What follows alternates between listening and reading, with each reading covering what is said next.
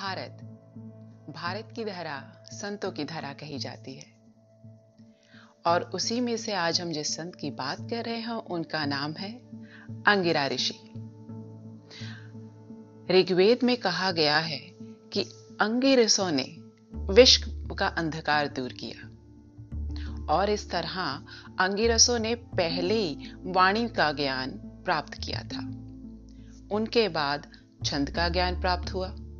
मत्स्य पुराण में ऐसा वर्णन है कि अग्नि जब क्रुद्ध होकर तप करने गया, उतने समय के लिए अंगिरा अग्नि बन गए।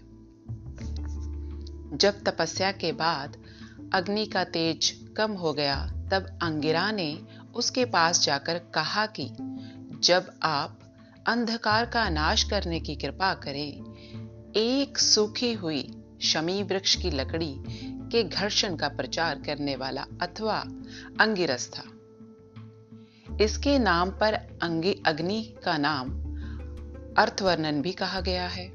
बड़े बड़े यज्ञ हवन आदि में आज भी अराग मंथन से अग्नि प्रज्वलित की जाती है।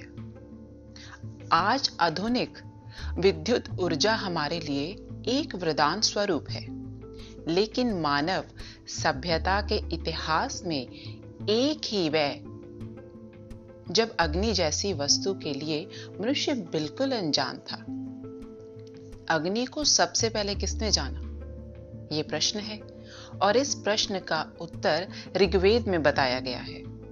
हम ये कह सकते हैं कि अग्नि के आविष्कार सबसे पहले महर्षि अंगिरा ने किया।